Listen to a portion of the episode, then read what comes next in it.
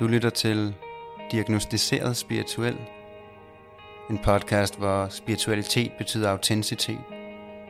Og hvor vi snakker hudløst ærligt om livet og alt det mellem himmel og jord. I den her podcast, der vil jeg invitere forskellige gæster ind og snakke om aktuelle emner inden for spiritualitet, men også inden for hverdagen. Snakke om emner, som kan være hårde at høre om, tunge at høre om. Måske endda emner, som er tabuiseret, men også emner af en mere opløftende karakter. Vi deler historier fra det virkelige liv og snakker om det at være spirituel og hvad det betyder for et menneske, når vi forstår, at vi er en sjæl i en krop, og ikke en krop med en sjæl. Mit navn er Bjørn Moral. Jeg er 36 år, og jeg har arbejdet de sidste 18 år med spiritualitet som et erhverv. Men det betyder bestemt ikke, at du finder mig en halv meter svævende over jorden og har fundet alle svarene. Det betyder derimod, at jeg har lært rigtig meget omkring hvem og hvad jeg ikke er, for at blive klar på, hvem og hvad jeg er. I den her podcast, der får du et råt og ærligt indblik i mit liv som klaverjant medie, på godt og ondt, i håb om at skabe større bevidsthed om spiritualitet, og måske endda større bevidsthed om spiritualiteten i dig. For vi er alle sammen en sjæl i en krop, hvilket betyder, at vi alle sammen har sanser, der ikke er begrænset af den fysiske verden, og som kun er begrænset af de ydre påduttede overbevisninger, vi har. Så hvad sker der, når vi rykker ved de selv samme overbevisninger? Det her er diagnostiseret spirituelt. Hej Lisa. Hej Bjørn. Hej. Og velkommen tilbage Mm, dejligt. i podcasten. Mm. Det er mega fedt, du gider. Vi har meget mere på hjertet. Jeg der har er meget mig. mere på hjertet, ja. Øhm, Du var jo også med i sidste afsnit. Ja, Mm. Øhm, Og nu kommer du tilbage. mm, det er skønt. Yes, og det gør du, fordi det passer lige ind i de her temaer, vi kører lige nu. Mm. Nu er det noget tid siden, vi lavede en podcast sidst, hvor vi var omkring sjæl, sex, magi, tantra, lidt af hvert. Og i det her afsnit, der skal vi så omkring parforhold, kærlighed, soulmates, Twin Flames. twin flames, mm. yes, relationer i alle de afskygninger, vi nu kan møde igennem livet. Øhm, og det, er- det giver bare mening lige at lave det her, fordi lige om et par dage her i weekenden, der skal jeg til Jylland og lave et afsnit omkring indre børn Ah, og graviditet og den vej. Så det passer lige med at smide det her tema ind inden da. Så det har jeg glædet mig meget til. Velkommen tilbage. mm, tusind tak. Ja, og hvis man ikke har hørt med tidligere, så kan jeg lige fortælle, at du er ligesom jeg selv, øh, seksolog Og parterapeut. og parterapeut, mm. lige præcis. Så det er også derfor, at det giver lidt ekstra mening, at det er også to, der lige snakker om de her emner. Ja, og lige nøjagtigt. Ja, mm. fantastisk. Så lad os gå i gang, Bjørn. Lad os bare hoppe ud i det. Øhm, parforhold, det er jo noget, vi har alle sammen inde på livet. Øhm, du har det særligt i dit øh, virke som parterapeut, mm. og også mig selvfølgelig i det, jeg laver. Øhm, du laver workshops, du har noget, der hedder kys og kink, og Bæredygtig kærlighed. Jeg laver alt muligt for par. ja, vil du prøve at fortælle lidt om det? Ja, det kunne jeg sagtens. Øhm, det jeg har fundet ud af, det er faktisk, at det er lidt svært egentlig, at, øhm, at lave noget for par. Fordi en ting er, hvis du står over for et menneske, som føler sig kaldet til, hvad end det er, du laver. Men her så har du også en anden part, som også skal synes, det er en rigtig, rigtig god idé. Mm-hmm. Det er uanset om det er folk, der kommer i parterapi, eller de gerne vil ind til en workshop, eller rejse samme sted hen, eller hvad det nu end er. Mm. Så der er noget med en, øh, en modningsgrad og en parathed hos begge. Og hvis det så er, skulle jeg sige, sammenbragte familier, så er der også, hvordan er det lige på dagen, er der syge børn, er der alt muligt forskelligt. Øhm, så øh, noget af det sidste, jeg har stødt på her, øh, det er, at der er rigtig meget opbrud blandt ja. mange par for tiden. Mm. Øhm, så øhm, Det synes jeg er ret spændende at snakke om. ja, Og ofte, når vi har folk i parterapi, så er det jo, for at være helt ærlig, oftest den ene, der trækker. ja, det er det nemlig. Og du kan godt mærke det, indtil øh, parret måske, den, den der er blevet trukket mm. med, han har sagt, får en tillid til, mm.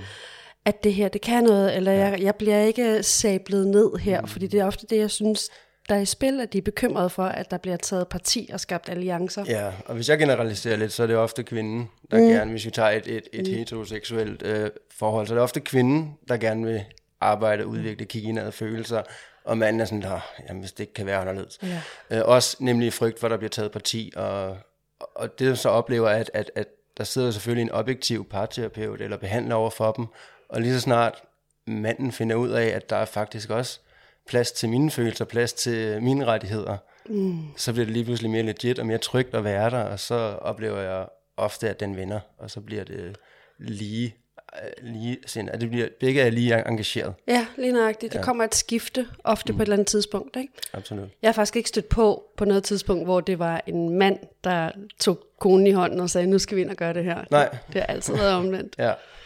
Alright. Det er det. Ja, men lad os, hvad med opbrud? Er det noget, er det den tid, synes, vi befinder os i? Eller? Jeg synes, opbrud er rigtig interessant, øhm, fordi at vi har et romantisk, nu generaliserer jeg igen, men vi har et meget romantiseret billede af parforhold. Mm. Og selvfølgelig farvet af film og samfund og reklamer og normer og så videre. Og når det så går hen og bliver dagligdag, mm.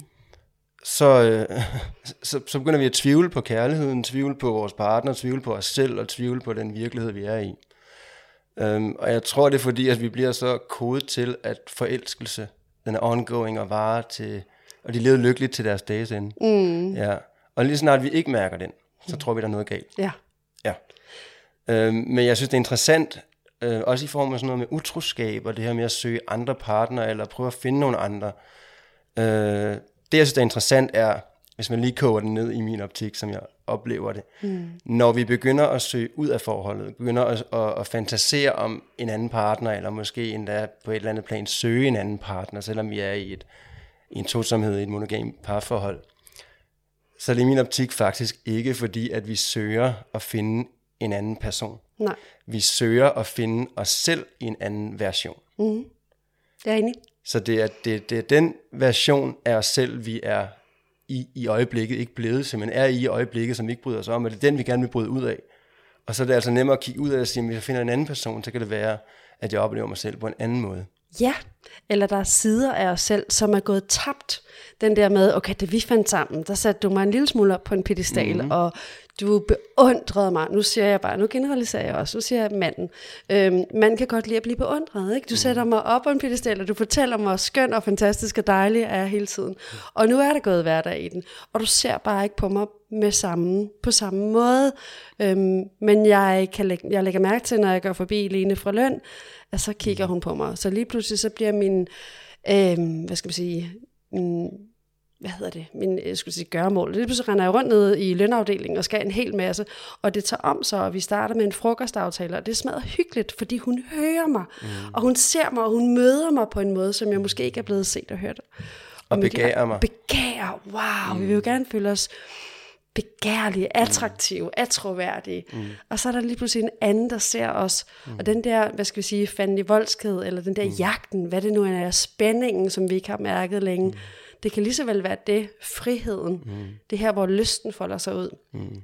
Og det her med libido og passion og så videre, det, det, er, jo, det er jo noget, der sk- det opstår i utrygheden, mm. i uvidsheden. Det er også derfor, når man møder et nyt menneske, uh, kan han, hun lide mig, og, og hvad sker der? Uh, jeg kan mærke den her tiltrækning, den her tiltrækning, det bliver nærmest dyrisk, og så videre, for det er utrygt, det er ukendt, det er ukendt territorie. Ja. Lige snart det er dagligdag, og vi er trygge mm. ved det, jamen, så bliver det sådan taget for givet. Og det er ikke spændende. Det bliver ikke spændende på samme måde. Nej. Samtidig, hvis jeg taler med nogle mænd om, øh, om manglende rejsning, svigtende rejsning, og jeg så hører dem, som måske har haft en affære, eller stadig har, hvordan er det, når du er sammen med din elskerinde? Mm. Der er ikke noget problem. Okay, fortæl mig, hvad for en tilstand du er i, når du er sammen med din elskerinde. Så er han måske øh, fri, og der er ikke nogen forventninger, og der er ikke noget, han skal gøre. Og så kan det være, at han har en oplevelse af, når han er sammen med sin første partner eller kone derhjemme, at så har hun et ønske om, at den her elskov skal være hele natten, mm. eller det skal være på en særlig måde, og det er bare en lyststræber. Ja. Så det her med, at vi, hvis vi kan få friheden flettet ind, det der lysten bor. Mm. Jamen helt enig. Og jeg kommer til at tænke på, øh, at der er så mange, også særligt inden for spirituelle miljøer, der søger eller reklamerer med, at de har fundet øh, en twin flame. Mm. Og det er blevet sådan meget hypet og op i tiden, og været nogle år, at, at vi skal finde en twin flame. Øj, og jeg har fundet min twin flame. Og det, det kan godt, jeg vil ikke sige trick mig, for jeg måske lidt, hvis jeg skal være ærlig, fordi jeg, jeg bliver lidt træt. Mm. Øh, hvad er en twin flame, Jamen, det er, hvad er en twin flame? Øhm, jeg har selv været ude i at have forhold til twin flames.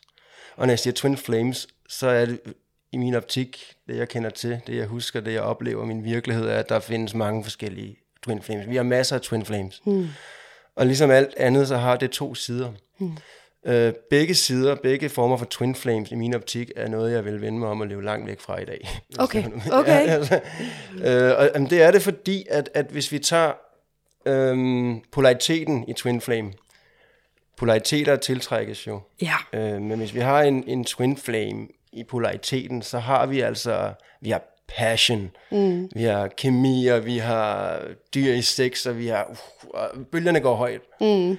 Men det betyder også, at det er rigtig, rigtig hårdt. Opslidende. Det er helt vildt hårdt, for der bliver hele tiden trigget, der bliver hele tiden spejlet, der bliver hele tiden udviklet og kigge på og tage ansvar, og ja. der er ikke ro. Mm. Men i den uro er der jo så netop den her passion, og man kommer væk fra hinanden, og så kommer man tilbage, og kommer ja. væk igen og tilbage, og det er bare mm. enormt opslidende. Ja. Altså det, det er det, nu vil jeg ikke komme så meget ind på det, men jeg har været i et særligt forhold, hvor det var en twin flame, der var i, der var i polariteten, og det, det er det hårdeste forhold, jeg nogensinde har haft. Og det var super lærerigt. Men, mm. men det var også godt, det stoppede. ja, ja, fordi der sker samtidig, så kan det slide for meget på sjælen, ja, og man, man har måske lært det, man skulle sammen, eller ja, man har, man har mm. brug for noget tryghed. Man har også brug for noget, noget ro, noget fundament sammen. Det du fortæller ja. om der, ikke Bjørn? Mm. Sådan var mit nuværende forhold de første tre år okay. af vores tid sammen. Og det var voldsomt og passioneret, og jeg kom fra noget, der var meget roligt og ja. harmonisk. Vi talte heller ikke om alt det svære. Vi puttede det bare ind under gulvtæppet, farede det ind der, ikke? Men det der med, at vores konflikter var så mange, og de var hyppige, det betød, mm. at vi nåede ikke at lave reparationsarbejdet ind i hjertet ja. fra gang til gang. Så det var opslidende.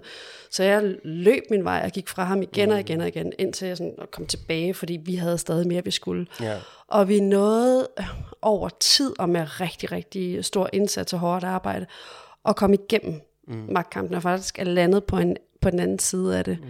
Men er du vimmer, hvor det er opslidende. Helt vildt. Men altså, fordi man har en masse konflikter, og det er turbulent, det er jo ikke ensbetydende med dem, så har man nok en twin flame. Mm-mm. Det kan også være, at der bare er en masse ting, der skal læres. Ja, okay. Og det er jo derfor, i min oplevelse, at, at vi har forhold, vi har relationer. Det er jo netop, fordi det er der, vi lærer aller, allermest. Det er personlig udvikling på speed. Det er det virkelig, ja, mm. fordi det er der, vores triggers kommer frem, vores mm. mønstre, vores adfærd, vores traumer, det hele kommer frem der. Mm. Så det er en virkelig god opskrift på, ligesom at kigge indad og lære om sig selv og hinanden, og men vi kan så også komme over i at møde en twin flame, som er i går så en compatible. Mm. Hvor alting bare er fryd og gammel. Og stille og roligt og røvkedeligt. Der er ingen polaritet. Altså, man kan sige, man kan, altså jeg får sådan et billede af en, man, man kan sammenligne det lidt med, med far og søn, eller mor og datter. Mm. Øhm, hvis de er for ens, så kan det enten være, at øh, alt harmonerer bare, det kan altid sammen. Mm. Eller også så clasher alting bare mm. hele tiden. Ja. Bang, bang, det der med at være for ens. Ja, ja. Øhm, så, så Twin Flames er for mig ikke noget, jeg sådan har lyst til at tiltrække længere. Jeg er selvfølgelig glad for den erfaring, jeg har omkring det. Men jeg kan dele lidt omkring, hvordan man kan finde ud af, at man er Twin Flame. Okay, må jeg høre. Ja, mm. øhm, for det er også et spørgsmål, jeg møder mange gange. Øh, hvordan ved jeg det? Øh, og det er en, der er en meget simpel øvelse. Øh, og jeg, griner, jeg vil ærligt sige, jeg griner lidt af det første gang, jeg hørte det, og tænkte, ikke, kan ikke være rigtigt. Øh, det var det. Okay. øh, det virkede, mm. og det gav mening. Øh, og det var så i det her polaritets stærke, modstridende twin flame forhold, jeg var i mange år siden, mm. hvor vi fandt ud af det. Øh, og det man gør, det er, at man lukker øjnene, lige mm. trækker vejret, lige finder en ro, og så beder man simpelthen ens skytsengel, ens guider og eller universet, øhm, om at vise os det æg, som vores sjæl er født i. Åh, stærkt. Og hvis begge parter har samme billede på samme æg, så har vi en, en twin flame. Øh, og det var så det, vi oplevede, fordi øh, nu er det en hel del år siden, men det var noget, vi skrev ned, hvordan det så ud og så videre, og det var så det samme. Øh, mit æg, det var sådan noget med, det, øh, jeg så det på sådan en lille, øhm, øhm, sådan en trin op i en lade med noget hø. Ja. Og så det der æg, det havde sådan nogle disco farve lys ud af sig rundt omkring, og sådan, det var sådan, Jeg tror gerne, dit æg har været farverigt. det var det også. Men det var hendes også, det var det samme, hun beskrev. Wow. Og der vidste vi ligesom, okay, det er okay, ja. ja. Mm-hmm. Så det er egentlig meget simpelt. Øhm, men Men hvad gør man så ved det derfra? Hvis man nu finder ud af, at jo, vi har faktisk, øh, vi har faktisk delt øh, æg, mm. så vi er twin flames. Hvad gør man så derfra? Jamen, så er det jo enten bevidst om, at, at, at vi ligesom har en, en konstellation, der er yderst udfordrende, lærerig, mm. øh, og eller er alt for rolig. Øh, når vi først begynder at udvikle os øh, bevidst, så kan vi jo ikke stoppe med at udvikle os. Når når det hedder 8-4 hver dag ligner hinanden, så bliver vi jo vanvittige. Altså, vi bliver nødt til at komme ud af vores komfortzone, opleve noget og lære noget mere. Ja. Ja, så det er nok det her med at, at, at se tingene for, hvad det er, se forholdet for, for, hvad det er, og se sig selv for, hvor man er. Øhm, og, og hele tiden have en dialog om, hvor er man hen, og hvor vil man hen, og lære at passe på sig selv, mm. lære at passe på hinanden. Øhm, så selvfølgelig kan det fungere med Twin Flames, uanset om det er den ene eller den anden. Men i min optik er det bare vigtigt, at man er bevidst om, at der ligger altså nogle, nogle lidt ekstreme lektioner i den her... Øhm, i den her, Relation. ja, i den her konstellation, i den her relation, mm. ja, øhm, og i den her kontrakt. Fortæl mere om kontrakt, for det snakkede du om tidligere. Hvad mener du med det? Jeg mener, at, øh, og igen, jeg, altså, det er vigtigt at understrege, at jeg snakker uden fra min egen optik, min overbevisning, min virkelighed, og det, jeg kan huske fra den anden side og fra tidligere liv. Mm. Så man skal selvfølgelig kun adaptere det, som resonerer ind i en selv. Det gælder jo med, med hvad som helst. Ja.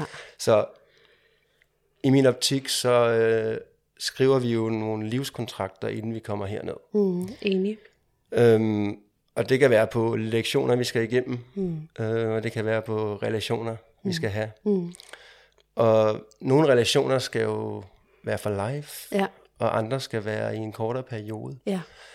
Men det betyder jo ikke nødvendigvis, at det er forkert, bare fordi det er en kortere periode. Overhovedet ikke. Jeg plejer at opstille sådan et billede med et, altså et, et barn, der dør ungt.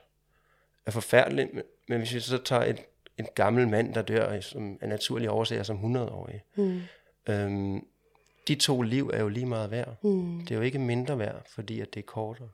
Så der kan jo være rigtig, rigtig meget værdi og kærlighed at hente hjem i en relation, selvom den er en kortere. Og på et, nogle gange så er det bare sådan, at vi lærer det, vi skal, og når vi har lært det, jamen, så går vi videre. Samtidig så kan det være helt ned til et døgn. Ja, Og på den måde kan du egentlig komme ind på soulmates. Ja, det kan du nemlig. Mm. Det kan du nemlig. Og, og de her kontrakter er jo også, øh, øh, vi skriver ned, at vi skal lære det og det her hinanden. Mm. Og nogle gange møder vi hinanden, og så lærer vi det på et døgn, bang. Mm. Mm. Andre gange, så kejler vi rundt i det og kører omgang igen. Jeg skal lige gøre det her 11, 12, 14, 18 gange, bare lige for at være sikker. Mm. Øhm, og, og det er de her kontrakter, og nogle gange, så, så, så lærer vi det ikke.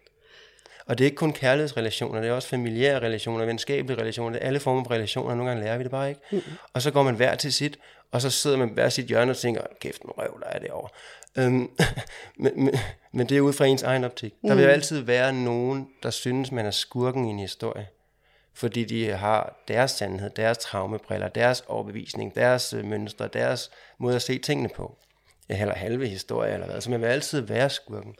Og så kan man sidde og kigge på begge sider, og hvis man kunne være ubegrænset empatisk og objektiv, så ville man kunne forstå begge sider. 100 procent. Fuldstændig enig. Øhm, men når man så kommer frem til, at vi skal hver sin vej, mm. vi kan ikke mere, mm. øhm, så kan det være, at man stadigvæk hænger sammen i energien. Mm. Øhm, jeg prøvede en gang, og det er meget privat det her, og så går man og hører min podcast og tænker, jamen, du er jo bare meget privat. Jo, men det her det er meget privat øhm, for mig, og det er, at en, en, stor kærlighed, jeg fik, da jeg var omkring 20, mm. og det hed Villa Vores og Volvo, mm. Jylland, Købhus, var alt for unge til det der at bo i sådan en hus, øh, rækkehus ude på landet i Aarhus. Det, var, det gik helt i fuck mode.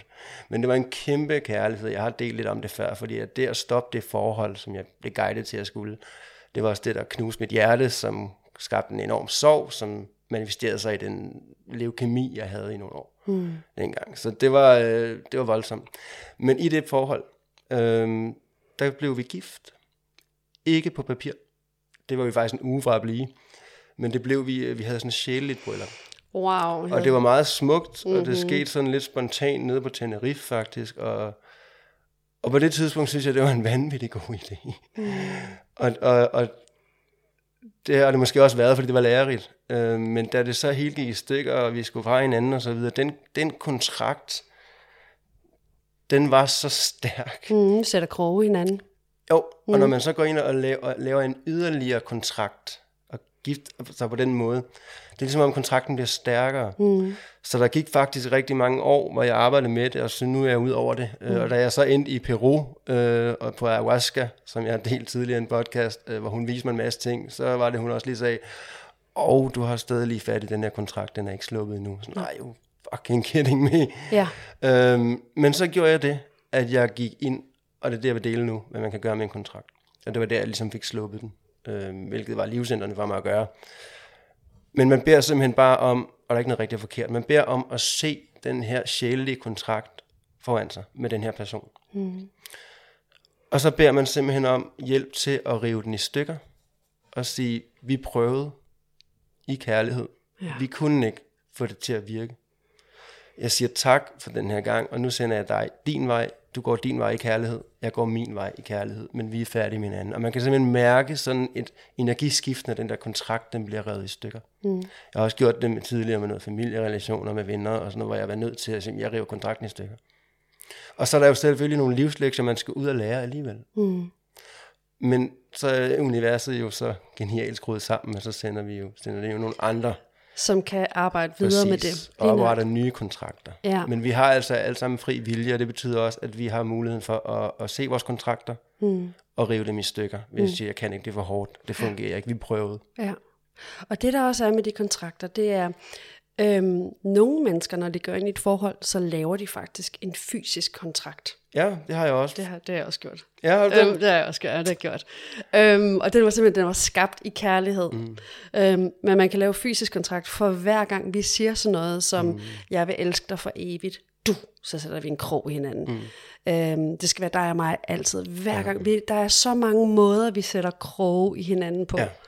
Øhm, og jeg tror også på det her med vores sjælekontrakter med de mennesker, som vi møder undervejs. Og nogle af dem, dem det er jo et gensyn. Det er så tydeligt, at når, når, når så du min mormor det her liv, okay, mm. fordi i mit forrige liv, så har du også været et eller andet, jeg kender ja. din sjæl. Øhm, og så er det bare en anden referenceramme, eller mm. der er et eller andet. Men der er bare sjæle, der går igen. Ja, og nu ligger du lidt op til det der igen med, med soulmates, faktisk. Fordi mm. det er også i min optik lidt misforstået. Vi misbruger lidt det her. Jeg har fundet min soulmate, og Uh, øh, ja. hvis lige oversætter ordet, det er en sjæleven. Mm. Vi kender hinanden. Ja, Det behøver bestemt ikke at være romantisk. eller på noget godt. Eller på noget godt. Mm-mm. En soulmate kan også være en, der bare bliver ved med at dukke op i ens liv, og bare trick en, og trick en, og trick en, for det er noget, man skal lære. Og så soulmates er ikke nødvendigvis altid noget opløftende, eller noget fantastisk, det er bare noget genkendeligt, og vi er ikke færdige med vores kontrakt. Nu har den her kontrakt varet ved i en 4-5 liv, 6 liv, og 7 liv, og, 8, og så videre. Mm. Og vi er ikke færdige. Så en soulmate er for mig også bare dem, der resonerer, dem, der giver mening. Som vi, vi kender hinanden fra den anden side. Mm. Jeg har nogle rigtig tætte øh, familiære relationer, ikke kød og blod, men sjælelige familiære relationer, hvor jeg egentlig ikke kender dem fra tidligere liv, men jeg kender dem fra den anden side. Ja. Der, hvor vi egentlig har hjemme, eller kan man sige, oprindelse. Og dem kalder jeg soulmates. Mm. Og der har jeg nogle gange også forvekslet det med kærlighed, og så har vi tænkt, nej, det er det her, og så det er det overhovedet ikke. Det, det, det er en familiær relation, det er en stærk kærlighed, men det er ikke, det er ikke romantisk kærlighed. Der er også nogen, som øh, inddeler det i kategorier, sådan som, øh, hvis vi nu snakker om sjælevenner, The Eternals, de der mennesker, som, øh, som er vores venner igennem en livstid. Mm. Så jeg har en, som jeg har været veninder med i 30 år, og du sad også før vi startede podcasten mm. og fortalte om en gammel ven, som går helt tilbage i barndommen. Mm. Der er dem der, uanset hvor meget vi udvikler os, og måske i hver sin retning, så vil vi stadigvæk være venner. Ja. Det er sådan nogle livsvidner, vi har. Mm. Det er ikke nødvendigvis romantisk, eller vi kan også have vores, øh, vores øh, det ved jeg ikke, konfrontationer eller hvad, men vi, vi kan stå imod hvad som helst. Mm. Og de vil bare være der. Mm. Vi vil være der for hinanden. Så Ja, det, det er jo en. Ja, vi ved godt, hvem de er. Mm. Men man kan også godt, øh, nu taler jeg lige ind i, hvad jeg selv har erfaret, man kan også godt have den følelse og bevisning, og lige pludselig bare, så er de væk. Forreder det væk. Mm. Øh, hvor man tænker, hvor, hvor forsvandt de hen? Okay. Øh, det har jeg også prøvet nogle gange, hvor jeg stod tilbage og tænkte, det er det simpelthen ikke set komme det her. Nej. Jeg var sikker på, at den her kontrakt, den var for live. Den Ja. var ikke længere nu. Mm. Og det kommer jo med en stor sorg. Selvfølgelig. Øh, og, og der kan jeg selvom jeg kan gå ind og kigge på kontrakter, og jeg kan også kigge fortid og fremtid, selvom fremtiden kun er fremtiden, som den ser ud nu, og med, med alle de privilegier, jeg har i de sanser, i den bevidst, bevidste sanselighed, jeg har, der kan jeg altså stadigvæk blive virkelig overrasket, og livet kan virkelig komme lige så meget bag mig som alle andre.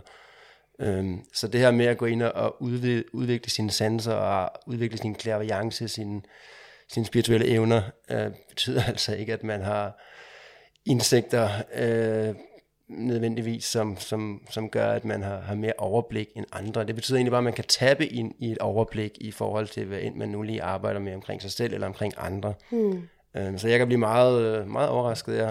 Øh, det er jeg i hvert fald blevet. Og nogle gange så er det også bare, nu skal vi ikke læse næste kapitel, nu skal vi læse næste bog. Mm.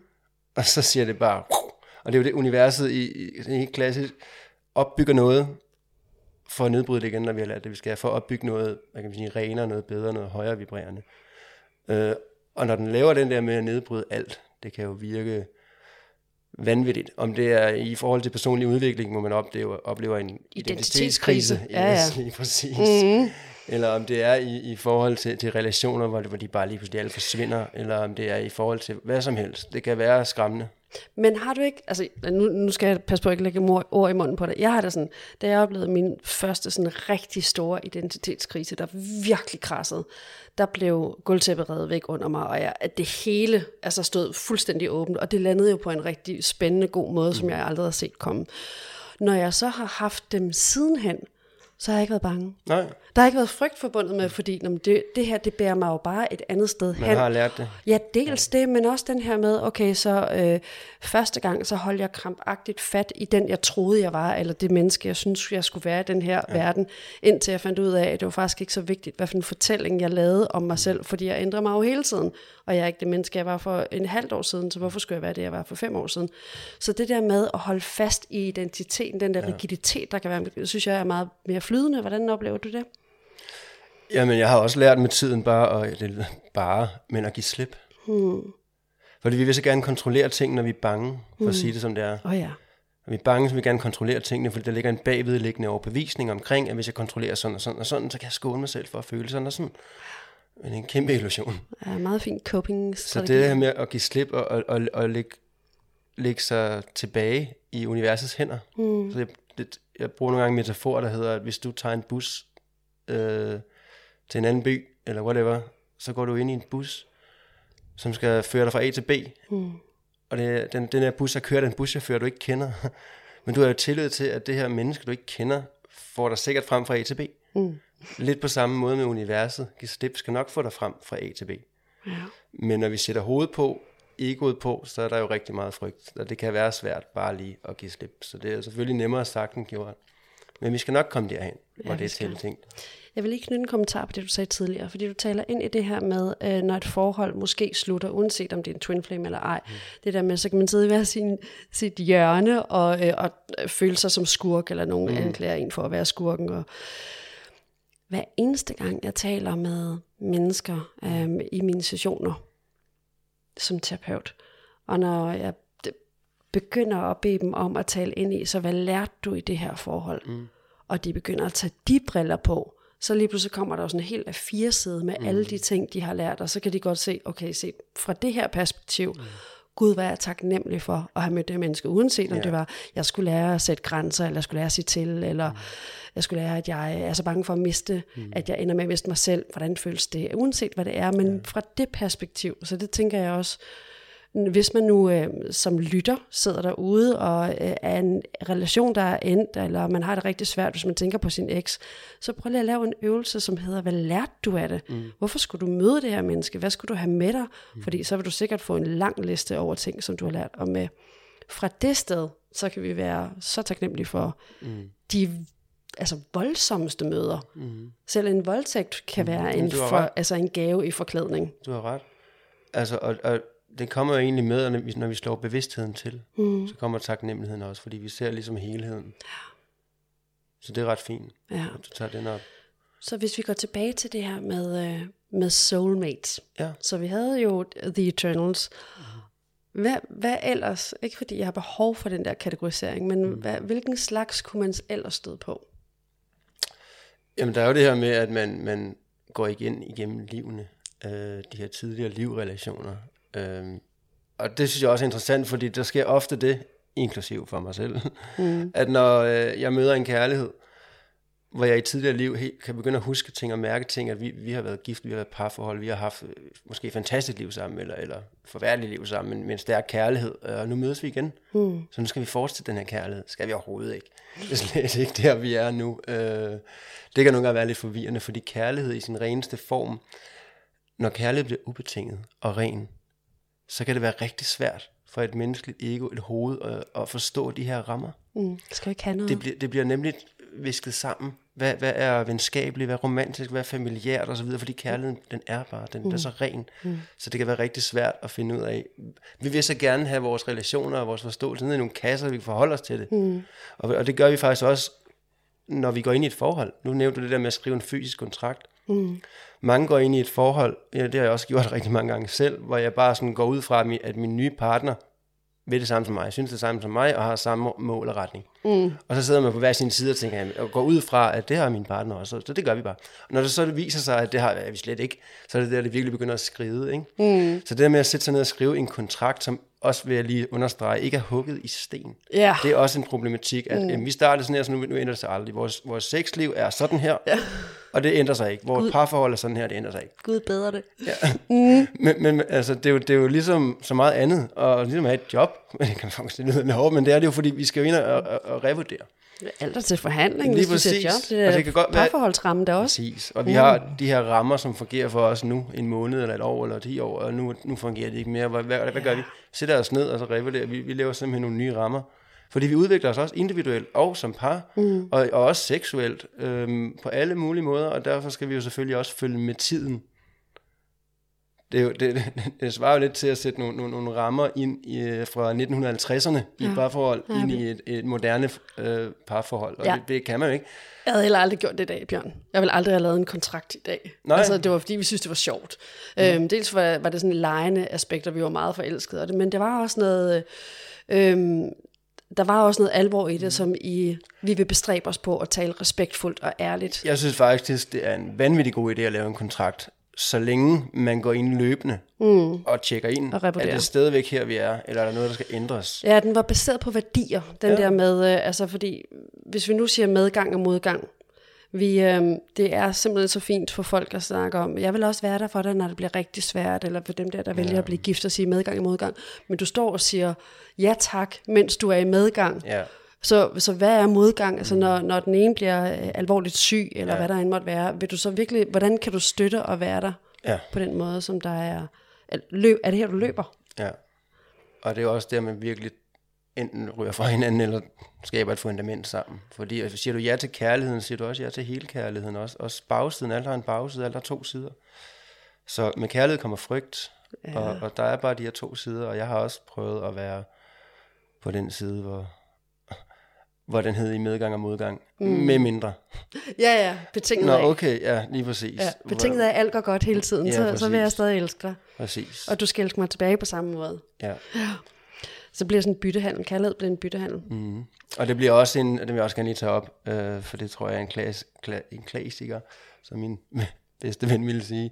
Noget, der går igen. Øh, bevidst og eller ubevidst, nok mest ubevidst, men her har du lykken for mit liv i dine hænder. Uh.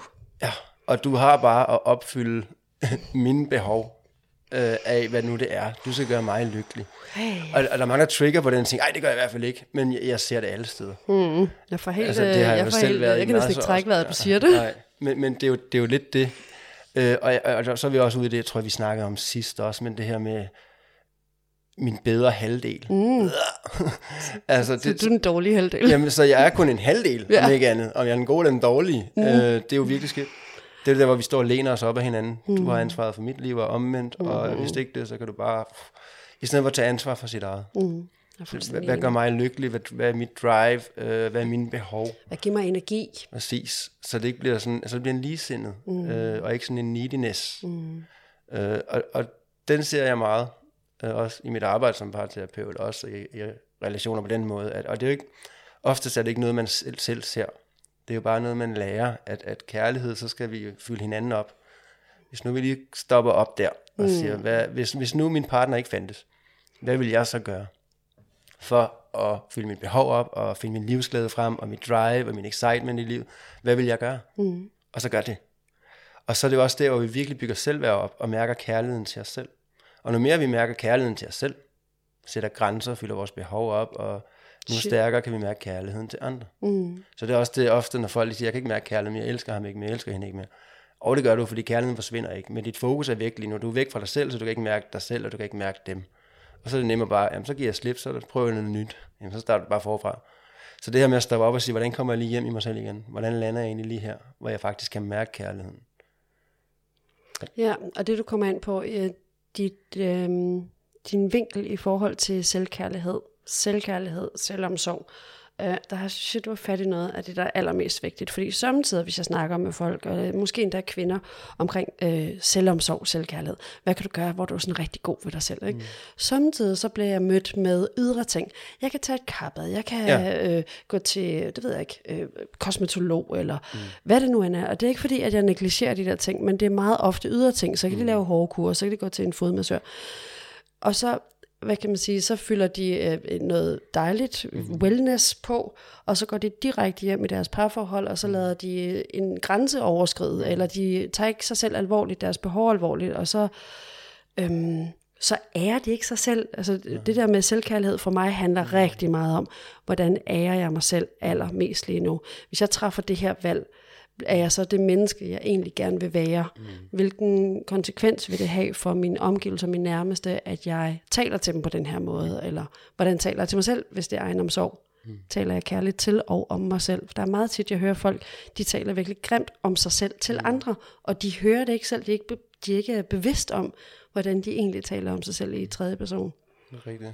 Og vi kommer, altså, du, du taler lige ind i både selvtillid og selvværd, mm. som er en meget stor ting. Øh, og, og, og de ting, du nævner med at få lavet nogle negle og så videre, det, det, det går lidt, lidt mere over i, i selvtillid. Mm. Noget, som mit ydre skal kan, kan være noget, jeg står indenfor. Mm. Men selvværd, mm. behovet, øh, lyst og behov, Ja. det har jeg nævnt før, det ved jeg i podcasten, men det kan godt tåle at blive nævnt igen. Øhm, men det er noget, jeg arbejder rigtig meget med, når jeg har at gøre med både min egen udvikling, og også med klienter og elever. Øhm, når vi skal ind og ændre lidt på øh, konstellationen mellem lyst og behov. Fordi lyst, det må da være noget, vi har lyst til, det må da være noget, der lader os op, og det er det bare aldrig, sjældent i hvert fald. Altså lyst er jo netop det her med, at jeg har lyst til ikke at sige min sandhed, for så bliver de ked af det. Jeg har faktisk behov for at komme ud med det, der ligger mig på hjerte. Mm. Altså det er enten en løs løs, fordi at, øh, jeg holder det inde i mig selv, det ligger og vokser, og de får ikke mulighed for at lære det, de skal. Eller det er en win, jeg får forløst, jeg får taget ansvar, jeg, jeg, jeg melder ud, jeg kommunikerer. Det er en win, jeg vokser med opgaven, og de får muligheden for at lære det, de skal, hvis nu de bliver trigget. Jeg har lyst til at tage med til den her familie, komme sammen. Fordi det, det bliver forventet, og så skal jeg ikke høre noget, men jeg har behov for at tage ud med nogle venner. Nogen, der rent faktisk ser mig, eller ligge derhjemme og sove. Lyst og behov er, er to meget forskellige ting. Og hvis vi nu tager en, en klassisk bal, i går så en balance, det, det ser jeg ofte, øh, så har vi 75% øh, lyst og 25% behov. Mm. At best. Nogle gange er det værre. Men så brænder man ud. Din behovbeholder, det ryger helt ned, og det er alle andre først, og du, du ender med at gå ned med stress, eller eller ubalanceret, altså depression, eller hvad det Jeg ser det hele tiden igen, igen og igen og igen. Øh, men hvis man vender den rundt, mm. altså jeg plejer at sige, en god balance er faktisk om men 75% behov og 25% lyst. Så hver gang man har gjort noget, man har lyst til, øh, for eksempel at gå på arbejde, det er da et behov, det bliver nødt til for at tjene penge. Altså rent emotionelt, rent følelsesmæssigt, så er det jo det er en lyst. Du har lyst til det, for det skal du være tryg i forhold til økonomi, og så vil du også styr på det. Men, men dit, dit, dit behov er et andet. Så der er ikke noget galt med at gå på arbejde. Det skal du jo, hvis du skal have, have, have styr på den del af dit liv, men så skal du fylde to behov op. Hmm. Øh, og jeg har lyst til at tage med til den her venindefødselsdag, selvom jeg ikke rigtig gider, men så gør det. Øh, fordi så kan det godt være, at de bliver glade, øh, og du føler, at, at, at du gør det, du skal, men så fyld to behov op.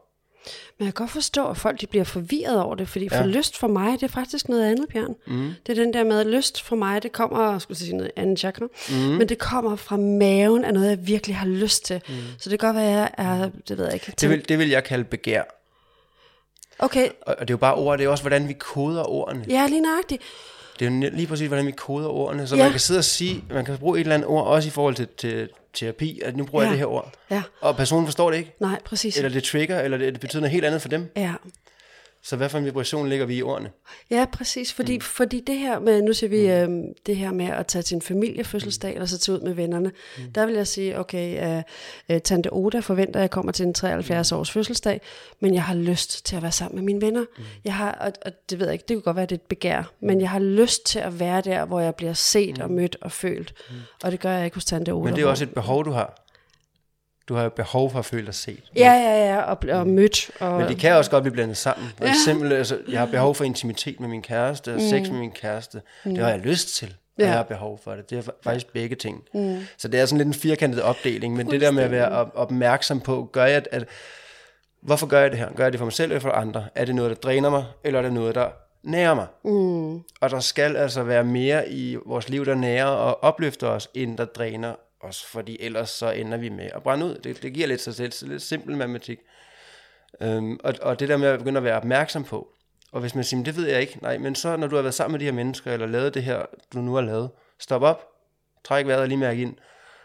Er jeg næret? Mm. Er jeg fyldt op? Er jeg glad? Mm. Eller er jeg en lille smule drænet? ja, Og så kommer sådan noget som introvert, ekstrovert, ambivert, ambivert også ind over jo. Så bliver det også øh, noget, man skal kigge lidt på. Fordi nogen lader jo op med andre, og andre mm. bliver drænet af andre. Mm. Men vi har stadigvæk behov for at være sociale, uanset om vi lader op eller bliver drænet af det. Så vær opmærksom på, hvornår bliver jeg drænet, hvornår, hvornår bliver jeg... Ja, og måske er det længden af det. Måske er det dejligt ja. At være sammen med andre i en times tid, og så trækker man sig. Men der er rigtig mange mennesker, som lader sig dræne. Det er jo super nemt at sige, du dræner mig, mm. men lader sig dræne, fordi jeg lyttede ikke lige til, at nu begyndte mine øjne faktisk at svige, og jeg har mistet øh, mit nærvær, jeg begynder at blive fraværende, jeg er ikke rigtig til stede, som i virkeligheden er min krop, der fortæller mig, mm. nu er det nok. Nu skal jeg faktisk trække mig, nu skal jeg sige tak for nu, det var hyggeligt med den her kaffe, nu skal jeg videre i systemet. Og, og sætte sine grænser på den måde, øh, og kende sig selv, det er jo netop selvværdsopbyggende. Ja. Og, og så kan vi hoppe lidt over i jalousi. Mm.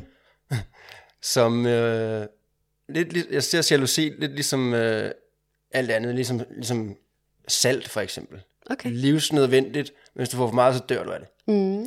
Men vi skal have lidt. Øh, og, og jalousi, og grunden til, at jeg siger, at vi skal have lidt, øh, jeg har selv rigtig svært ved at blive jaloux. Øh, det havde jeg ikke engang, men jeg har ligesom fået pustet den der rummelighedsballon og forståelse op ind i mig, så jeg har rigtig svært ved det. Mm. Så nogle gange vil jeg faktisk gerne kunne blive lidt mere. Og det kan jeg også godt lige blive ramt lidt af det, men det er jo sundt, fordi så bliver man usikker, utryg på hinanden, og så kommer passionen, og så kommer, uh, ja, uh, vi skal være, uh, Der er noget på spil. for det, lige præcis. Der er den der bog, jeg tror, vi snakker om det sidste også, der hedder Ja, Lucy. Ikke? Ja, ja, Sarskov. Ja, lige præcis, som mm. kan anbefale. Mm. Så, så det kan altså være sundt lige at komme lidt ud og mærke utrygheden lidt. Mm. Men for meget jalousi er jo ødelæggende, det er jo tærende, og det kommer netop af et, et, et selvværd, der er trådt ned. Et mindre værd. Altså det her med, jeg er ikke god nok, jeg er bange for, at hende der, ham derovre er bedre end mig, forlader mig. Det kommer jo netop af en usikkerhed på sig selv, og en usikkerhed på, sin, ja, på sit eget væsen. forstår godt, hvad du siger. Det kan også komme, det kan også mm. komme af mangel på tillid. Altså ja. mangel på tillid øh, til andre mennesker i verden, til sig selv, mm. eller ikke, men, men til andre. Men lad os nu sige, at man har en øh, oplevelser med sig, mm. hvor der har været en del utroskab, så kan det være svært at, at ej, det er simpelthen så spændende, så kan det være svært at vælge den tillid til, at gå med den tillid. Og der var på et tidspunkt, at jeg havde tillid som livstema mm. i et helt år, øh, og virkelig integreret det. Så jeg begyndte sådan at undersøge, okay, hvad skal der til for, at jeg er i mere tillid? At jeg kan være i mere tillid til andre mennesker, til livet, til processen, til alt, hvad der sker. Mm. Og det jeg fandt ud af, det var, okay, jeg begyndte at kigge ind af, hvor tillidsfuld er jeg? Hvor pålidelig er jeg? Hvor meget kan folk regne med mig? Mm. Øhm, fordi des mere tillid jeg vender ind af, des mere selvtillid, tilliden til, at jeg kan godt selv, jeg kan godt øh, den her opgave, jeg kan godt stå alene i livet, jeg kan godt stå stærk, jeg Og jo mere være selvværd får du. fuldstændig. Så jeg begyndte at kigge på, sådan, på selvtilliden, tilliden til at, at, at tro på, at jeg er nok, eller kunne, kunne selv med, hvad det nu end er. Des mere begyndte øh, min troværdighed også at stige. Mm. Øh, min autenticitet, det der med, at integritet er det faktisk, det jeg gør, stemmer overens med det, jeg siger. Og jeg fandt, øh, jeg fandt øh, områder, hvor at jeg havde øh, huller i det. Mm. Hvor okay, samtidig så kommer jeg til at sige ja til for meget. Eller nogle gange kommer jeg til at love for meget. Mm. Det skal jeg ind og kigge på. For jeg vil rigtig gerne være i integritet. Jeg vil rigtig gerne have, at der er overensstemmelse mellem mm. det, jeg gør og det, jeg siger. For det, der sker, det så får folk øh, tillid til mig. Mm. Så bliver jeg pålidelig. Des mere folk har tillid til mig, des mere har jeg selv også, og den vej rundt. Så det, jeg tror også, der er et arbejde indadvendt, før at man tør at gå med tillid udad til. Selvfølgelig er der det, og det er jo netop det, der er selvværdsopbyggende. Mm. Nu mere vi står i os selv, jamen det er jo klart, nu sværere er vi at slå ud af kurs. For eksempel i forhold til jalousi eller ja. usikkerhed på en partner, fordi jeg står stærkt i mig selv. Ja. Ja. Det jeg ud med det, efter det der år, det var øh, værd tillid. Hmm. Det, det kan lyde som en floskel, hvis man ikke har integreret det og ikke ved, hvordan det føles, men vær tillid. Be the trust. Mm. Og prøve at integrere det i alle aspekter af mit liv. Så det er sådan, jeg vågner op om morgenen, og så er det et fokusområde. Mm. Hvordan kan jeg være i tillid i dag? Hvordan kan jeg udvise tillid? Mm. Sådan kan vi, har du sådan et fokusområde for tiden? Noget du, øh, en, en, en, øh, en intention, du vågner op med og går med? For tiden, i mm. forhold til parforhold, eller? Det er bare for tiden. Mm. Jeg tror faktisk, altså ja, vi har jo altid noget at arbejde med. Mm. Ja. Øhm, lige nu, hvis jeg arbejder med noget, så er det, og, og det kan lyde helt, altså, jeg bliver selv irriteret på mig selv, når jeg hører mig sige det her, men øh, at stå for stærkt i mig selv. og det er altså irriterende sagt, Bjørn. Øh, fordi at jeg har virkelig, også med parforhold tidligere i mente, og mist hele min familie og venner og alt muligt, og, og cancer, og der har været en masse ting, virkelig måtte lære at stå stærkt i mig selv. Mm. Øh, det betyder så også, at jeg har, jeg har virkelig også lært, hvad der sker, hvis jeg går på kompromis med mig selv, mine egne grænser osv. Øhm, og der skal jeg bare ikke ud igen. Så, så lige nu kan jeg måske, jeg skal være opmærksom på ikke at stå for stærkt og sige, det er bare sådan der, slut, ikke ja. til diskussion, her er min mm. grænse, bum. Øh, fordi så går det hen og bliver meget mm, egoistisk på den negative måde. At mm. der ikke er rum for os at møde den anden vej, at finde en kompromis. Så, så der er jeg meget opmærksom i øjeblikket på at, at lande i den balance. Jeg skal ikke miste mig selv, mine egne grænser, men det skal også være sådan, så du kan komme ind. Og vi ved godt, at grænser, de, at nogle er måske hårde, men mm. de flyder. Det her det er ja. et nyt forhold, ny relation. Ja. Det er ikke det samme, der var i spil, de samme dynamikker, der var i det gamle. Det skal vi også lige huske os selv på. Den er rigtig. Det er rigtigt. Og også at, at udviklingen af det, det er jo ikke bare en lineær linje, og det er jo heller ikke bare sådan en kurve, der kører op og ned. Den kører, i min optik, kører den rundt i cirkler, i spiraler, så vi kommer op og ned og rundt og rundt i cirkler og så videre, så vi kommer tilbage til i gåsøjne det samme igen, mm. men på et dybere plan. Yeah. Så vi kommer dybere ned i følelsen, dybere ned i forståelsen af os selv, og dybere ned i den lektie. Mm. Og det kan vi så gøre nogle gange, indtil vi er kommet helt i dybden med det. Uh, så man kan få en følelse af, at nu møder jeg det samme igen. Man siger jo også, når, når jeg møder det samme igen og igen og igen, så er det fundet ud af, noget jeg ikke har lært. Ja, ja. Jo, jo, men, men så firkantet er det ikke nødvendigvis. Det kan godt være, at du har lært det, du skal første gang. Nu er det anden gang. Så mm. nu er der noget andet i det, du skal lære. Så du lærte det faktisk første gang. Og tredje gang, du møder det, så er det ikke, fordi du ikke har lært det, du skal. Du er bare dybere ned, indtil du er færdig med det. Jeg var lidt arrogant for nogle år tilbage, så jeg, havde sådan, jeg har fuldstændig styr på grænsesætningen nu, der er ikke, øh, nej nej, det, det skal ikke, det har jeg styr på. Altså, og så fik jeg simpelthen lige en fra, fra højre, ikke? Mm. Nå, så det har du. Mm-hmm. Okay, så blev jeg lige testet en gang til. Øhm, og så det gav mig en ydmyghed over for, når der er bare ja. de her dybere lag, og måske tager vi en tur rundt om blokken igen mm. og igen og igen. Og kunsten er også lidt at være selvkærlig, når vi mm. står over for det, i stedet for at tænke, jeg burde vide bedre. Mm. For det kan jo godt være, at den, des flere kurser og uddannelser, mm. og des mere arbejde, vi har lavet med os selv, kan mm. der godt komme sådan et element af, du er så langt, du har så mange øh, redskaber, du burde vide bedre. Mm. Og så fejre den til side og sige, nå okay, ja, der var det en tur mere. Ja, absolut. Det griner vi faktisk en del af lige det der, øh, mig og Mette Mia, som underviser mm. på Senset, fordi at, øh, det tror jeg også, at det er vi i hvert fald også delt en del, også på holdene, at, at nu er vi lige landet det her, jeg er fuldstændig styr på det. Ja. Og så lige pludselig, så kommer universet og siger, bang, det har jeg faktisk slet ikke. Nej. Okay, så prøver vi lige igen, nu er jeg styr på det. Mm. Nej, mm. så skal vi lige et lag dybere, så, så det er også det, du fortæller om med de her kontrakter, ikke? Altså, mm. vi laver de her sjælekontrakter, øhm, hvor at det, det kommer måske i forklædning. Mm. Hvis vi tror, eller antager, eller har, det ved jeg ikke, en aftale med højre selv, eller hvem det nu er, om at nu vil jeg gerne ned og lære om tilgivelse. Mm. At vi ved ikke, hvilken form det kommer i. Nej. Der er godt nok mange måder, man kan lære om tilgivelse på. Mm. Det er der. Det er der virkelig. Det er også noget, jeg arbejder meget med, både i mit eget liv, men også sådan i forhold til... Fordi vi kan ikke snakke personlig udvikling øh, og terapi, hvis ikke også vi går den vej ind omkring tilgivelse. Og så bliver det lidt væsentligt at snakke ind i, øh, hvem er det, der skal tilgive? Er det... Nu er jeg 36, 37 om noget tid. Er det Bjørn 36, der skal tilgive? Eller er det Bjørn 14? Er det Bjørn 11? Eller er det Bjørn 4? Hmm. Fordi vi har jo forskellige, vi har forskellige sider af os. Vi har mm. forskellige lag, forskellige dybder, og så har vi forskellige alder. Det er ikke bare en X- og Y-akse. Mm-mm. Vi har mange dimensioner. Og det tror jeg også, at du kan genkende til som parterapeut, når vi sidder og ser med et par, der råber og skriger hinanden. Så hvis vi lige kigger igennem det, så er det jo en 12-årig og en 7-årig, der bare yeah. sidder og råber hinanden. Mm. Mm. Og de ser slet ikke, at de er i den alder. Det er den bevidsthed. Så det her med at gå ind og rumme den alder, og møde den alder i det traume, eller i den sorg, eller hvad det er, det svigt, som, som man ikke er blevet mødt i, møde sig selv der. Øh, og det kan man simpelthen gøre bare ved at lige lukke øjnene, trække vejret og visualisere. Be den her følelse, der snakker lige nu om at komme frem i den alder. Jeg gør det ofte, hvis jeg lige kan mærke, at jeg er virkelig ked af det. Jeg ved faktisk ikke hvorfor. Trækker mig lige, trækker vejret, åbner op for, Bjørn, kom lige frem. Hvor gammel er du? Og så er han måske 11, og han er bare mega vred. Mm. Og så får han lige lov til at råbe og skrige, og jeg rummer ham bare. Og, og når han er færdig med det, så bliver han ked af det, så kan jeg bare kramme ham, indtil han er helt tryg. Og der healer jeg faktisk meget, på meget kort tid et, et, et svigt, et, et sorg, et traume. Mm. Og der sætter jeg mig selv fri for, at jeg ikke render rundt, uden at være klar over det, hvor jeg bare er en uberettet 11-årig som, som er et offer. Fordi jeg var et offer i den situation. Vi har mm. alle sammen været udsat for at være et offer. Men hvis mm. ikke vi er klar over, at det er det offer, der snakker lige nu, jamen så render vi rundt i en offerrolle. Ja, som 36-årig. Ja, ja. ja. Så, så, øhm, og jeg, jeg, det, det er bare så tydeligt, når vi snakker udvikling, øhm, hvordan de her traumer kommer op, de her indre alder. Mm. Øh, og det er også der, hvor så arbejder vi med noget, der hedder kærlighedstermostaten. Og det skal vi også have arbejdet lidt mere med, ja. Øh, og det er jo fordi, øh, i relief med det, vi snakker om her, at vi har en ukommelse i hjernen selvfølgelig, og vi har også en i sjælen, mm. og så har vi en i kroppen, i alle cellerne. De her 70 trillioner celler, vi nu har i kroppen, eller hvor meget det er. Men de her små minions, ja. cellerne, mm.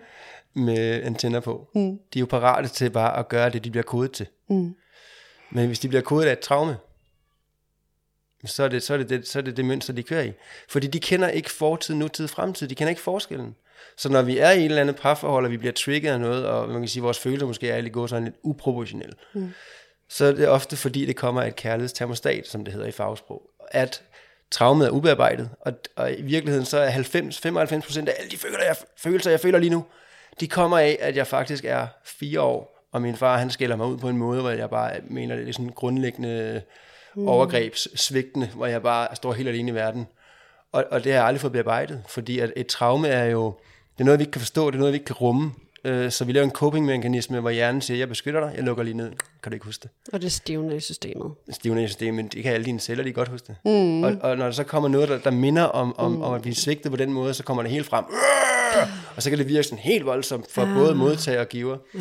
Men hvis man så lige går ind og, og, og lige arbejder på, øhm, hvor man simpelthen vi, får, får cellerne til at vise os, øh, igen med sådan en teknik, der hedder kærlighedstermostat-teknikken, øh, hvornår var første gang, jeg egentlig mødte de her følelser, du sidder i lige nu? Og så kan man faktisk få vist, jamen jeg er så de her fire år, og det er fordi, jeg sidder på værelset, og min far kommer ind, og han har en dårlig dag, og han råber af mig, og jeg er bare helt lamslået. Mm. Øh, og det er de følelser. Og så simpelthen gå ind og kode alle cellerne til at sige, jamen min kæreste er ikke min far. Yeah. og så kan man mærke, hvordan kroppen ikke tror en skid på dig.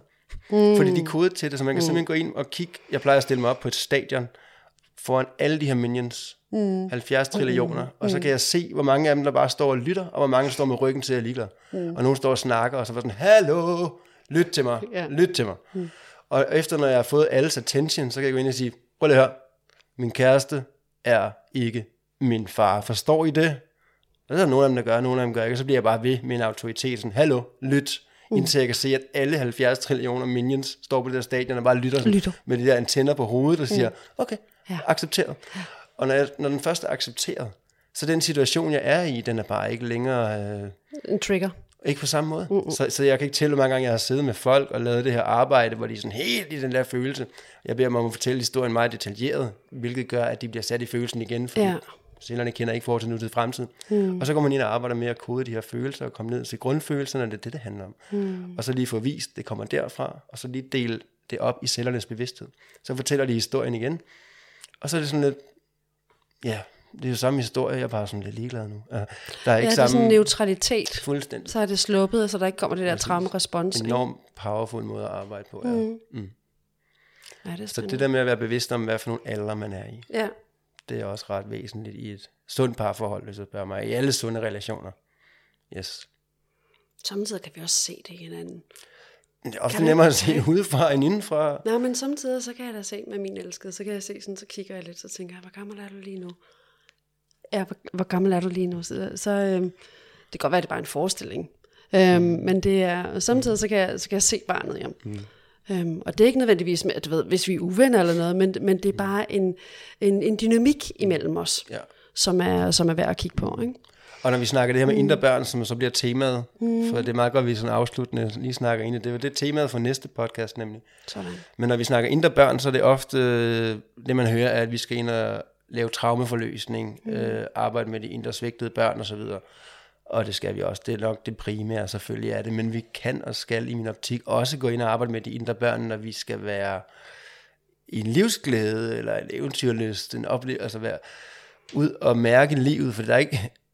Børn er meget bedre til, nu siger jeg det bare, børn er bedre til at leve, end vi er som voksne. Meget bedre De- til at leve og lege. De er meget mere autentiske, de er meget mere i nuet, de er meget mere indlevelsesrige. Ja, Nysgerrig. præcis. Så, så det her med at tage sine indre børn frem, når man også skal positive ting, skal ud og rejse, eller skal lave noget nyt, eller være kreativ, eller hvad, så kan det være en vanvittig positiv ting, og det gør også, at de kan føle sig set. Ja, øhm, og man kan sige, det jeg synes, der er rigtig spændende, der er rigtig mange, som tror, at de kun udvikler sig gennem smerte. Ja, Altså vi, Ja, jo, det det, vi, udvikler, sig jo en, vi udvikler os enormt meget gennem det er spot on, det leg er og præcis det, latter jeg og lethed. Lige Og vi får en større, mere åben tilgang til livet. Det er sjovere at være til. Lige præcis. Lige præcis. Ja. Jeg tænker sådan her, øh, måske på falderæbet, hvis du begynder mm. at runde af, så tænkte jeg, har vi været hele vejen rundt omkring det der med soulmates? Fordi der er jo de der mennesker, som bare også lige øh, er inde og vivle tingene op for os. Mm. Kommer ind nærmest fra sidelinjen, eller vi er dem, der gør det for andre. Og det, er meget, sådan en uh, spirituel troll. det er åbenbart, det har jeg altså været, øh, hvad skal vi sige, skyldig i nogle mm. gange for andre, hvor jeg kommer lige ind og mm. vivler det hele op, og så mm. vækker dem. Ja, øhm, når jeg kalder det en spirituel troll, mm. øh, øh, fordi hvis man på nettet, der, de der trolls, der lige øhm, skaber rør i vandet, bare lige for at gøre det, som, som Ja. kan se, der er to sider, for eksempel to fodboldhold, der kommer med, og så kommer man lige ind og skriver man lige en eller anden sætning, som trigger begge parter, og så, læner, og så kigger man bare, hvordan de bekriger hinanden. Ja. Det man kalder en troll. Ja. Det er sådan et meget stort fænomen på, på internettet, og det er også lidt, også lidt skægt at se, når folk de falder lige i den på begge sider. Det men det er lidt det, man egentlig er, en, man, en spirituel troll. Man går lige ind og lige prikker til nogle ting. Og det er jo en kæmpe hjælp, fordi det gør jo netop, at folk de kan kigge indad. Ja, det forstår jeg. Altså, for mig så er der meget stor forskel på, hvor det kommer fra. Mm. Kommer det fra et kærligt sted, eller kommer det af, du ved sådan, nu ser vi sådan en internet-troll der, mm. ikke? Jeg kommer bare lige for at skabe noget og røre i andedammen, og så Men kan jeg se sige- jer eksplodere. Uanset hvor det kommer fra i os, så handler det om vores udvikling, om hvor vi er henne. Ja, Øh, er vi i hjertet, eller er vi i ego, eller hvad er vi, hvad er vi i? Mm. Men uanset hvad, så den der troll-knap, der bliver trykket på, mm-hmm. den skal jo trykkes på. Mm. Fordi de her mennesker, der bliver trykket på, de har selv tiltrykket det, de er stadigvæk, de er, de er der uanset, mm. hvor de har brug for at blive trykket, for også at tage ansvar og kigge indad på de ting. Mm. Så den skal trykkes på den knap. Ja og sådan nogen som der er mig, altså vi, jeg bliver jo ikke ramt, hvis der er nogen, uanset om det er i min terapi eller min workshop, som bliver aktiveret i et eller andet. Mm. At de bliver, du skal altså ikke sidde med sådan en kæmpe retraumatisering, det er ikke det. Men, men de må gerne blive aktiveret, de må gerne gå hjem og arbejde videre faktisk på der, det, som kan- kom op. Det er jo der, vi kan arbejde med det. Mm. Vi skal jo ned i følelsen. Vi skal nemlig aktiveres, som man kalder det. Ja. Det er en positiv ting. Mm, det synes jeg jo også. Jeg synes, det, jeg synes, det er fint, så fik du noget at arbejde med der. Ja, lige præcis. Mm. Lige præcis. Mm. Øh, også i mit eget liv. Altså, det, jeg synes, det er fantastisk, når jeg lige... Godt lige kunne se, at jeg mister mig selv, eller bliver lidt trigget. Så går jeg ind for mig selv, og så mærker jeg ind, Nå, Bjørn. Først, hvor gammel er du? Ja. Du er så gammel. Okay, det er sådan, du har det. Jeg mm. har dig. Og hvad skal jeg lære her? Hvad er jeg blevet trigget af? Hvad, for det handler om mig selv. Så det er en vanvittig god måde at udvikle sig selv på. Lige stoppe op, og lige sådan kigge på alderen, og kigge indad på den måde. Mm. Ja, hvad du brug for lige nu? Hvad Hvordan kan, jeg være, hvordan kan jeg være der for dig? Triggers er guides til Det, der mangler heling. Det, der mangler heling, ja, mm. lige præcis. Der er sådan en uh, kanadisk uh, meditationsunderviser, der hedder Sarah Blondin. Hun siger, thank you for the ones that come into my life and show me what still needs to heal. Ja, Det tænker jeg, hver gang jeg bliver trigget i et eller andet. Åh, oh, det var godt, der var lige, oh, der er stadig noget af det der. Okay, tak. lige præcis. Mm. Fordi hvor meget handler om det, må hvor meget handler om mig selv. Ja, som i 100 procent. Ja, lige præcis. lige præcis. Fantastisk. Jamen lad os slutte af på den lige, så det har været en fantastisk oplevelse igen at have derinde. Det er, og det, det er nok ikke sidste gang, men øh, Det er også en fornøjelse her. Jeg tror, at, øh, at Bjørn og jeg, vi kan tale solen op. det kan vi. Mm. Eller ned, eller hvad det man Ja, siger. lige præcis. Det ved Hele jeg, og det kan vi. øhm, men jeg skal lige, jeg tænker, at vi prøver at holde den lige her under en time. Øhm, så vi siger tak for den her gang. Vi siger på gensyn, gør vi.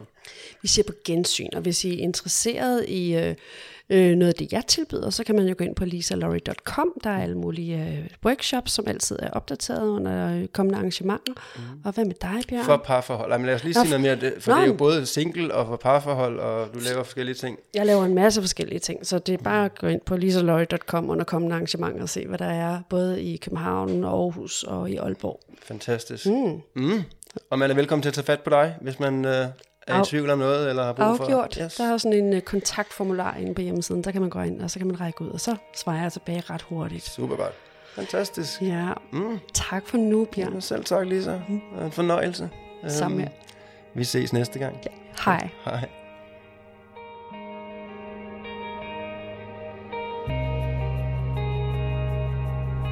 Det her er diagnostiseret spirituelt. Jeg håber, at du føler, at du kan tage nogle ting med videre herfra. Og måske endda føler dig lidt inspireret. Om ikke andet, så håber jeg, at du har følt, at det har været underholdende at lytte med. Og jeg vil rigtig gerne takke dig for at bruge din tid på at finde ind på den her podcast. Og skulle du føle, at den har givet dig noget positivt, så vil jeg blive meget glad, hvis du vil dele det med familie og venner, og gerne i dit netværk, og eventuelt skrive mig en anmeldelse. Om ikke andet, så håber jeg, at du vil lytte med i næste afsnit, når vi igen går i luften med et emne, der har brug for at se dagens lys. Tak fordi du lyttede med.